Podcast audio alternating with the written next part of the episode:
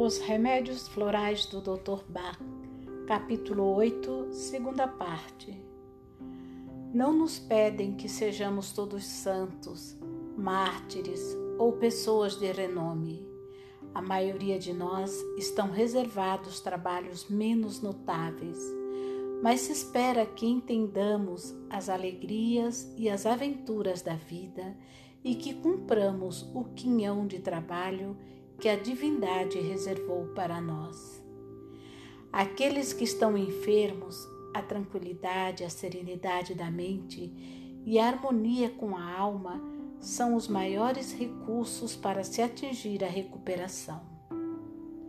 A medicina e a enfermagem do futuro prestarão muito maior atenção ao desenvolvimento disso no paciente do que fazemos hoje quando incapazes de julgar o progresso de um caso, exceto por meios científicos materialistas, pensamos as mais das vezes em tomar a temperatura e emprestar certo número de serviços que interrompem mais do que proporcionam aquele descanso tranquilo e relaxamento do corpo e da mente que são tão essenciais à recuperação.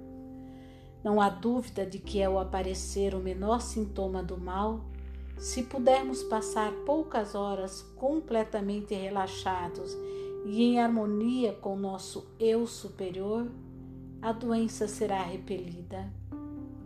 Em tais momentos, necessitamos criar em nós mesmos uma fração dessa calma, simbolizada pela entrada de Cristo na barca durante a tempestade no lago da Galileia, quando ordenou: Paz, aquieta-te.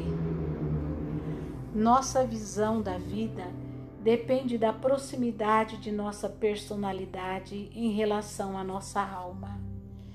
Quanto maior a união, maiores serão a harmonia e a paz, e mais claramente a luz da verdade brilhará e a radiante felicidade que pertence aos mais elevados domínios, estas nos manterão firmes e sem esmorecimento diante das dificuldades e dos horrores do mundo, já que tem sua base na verdade eterna do bem.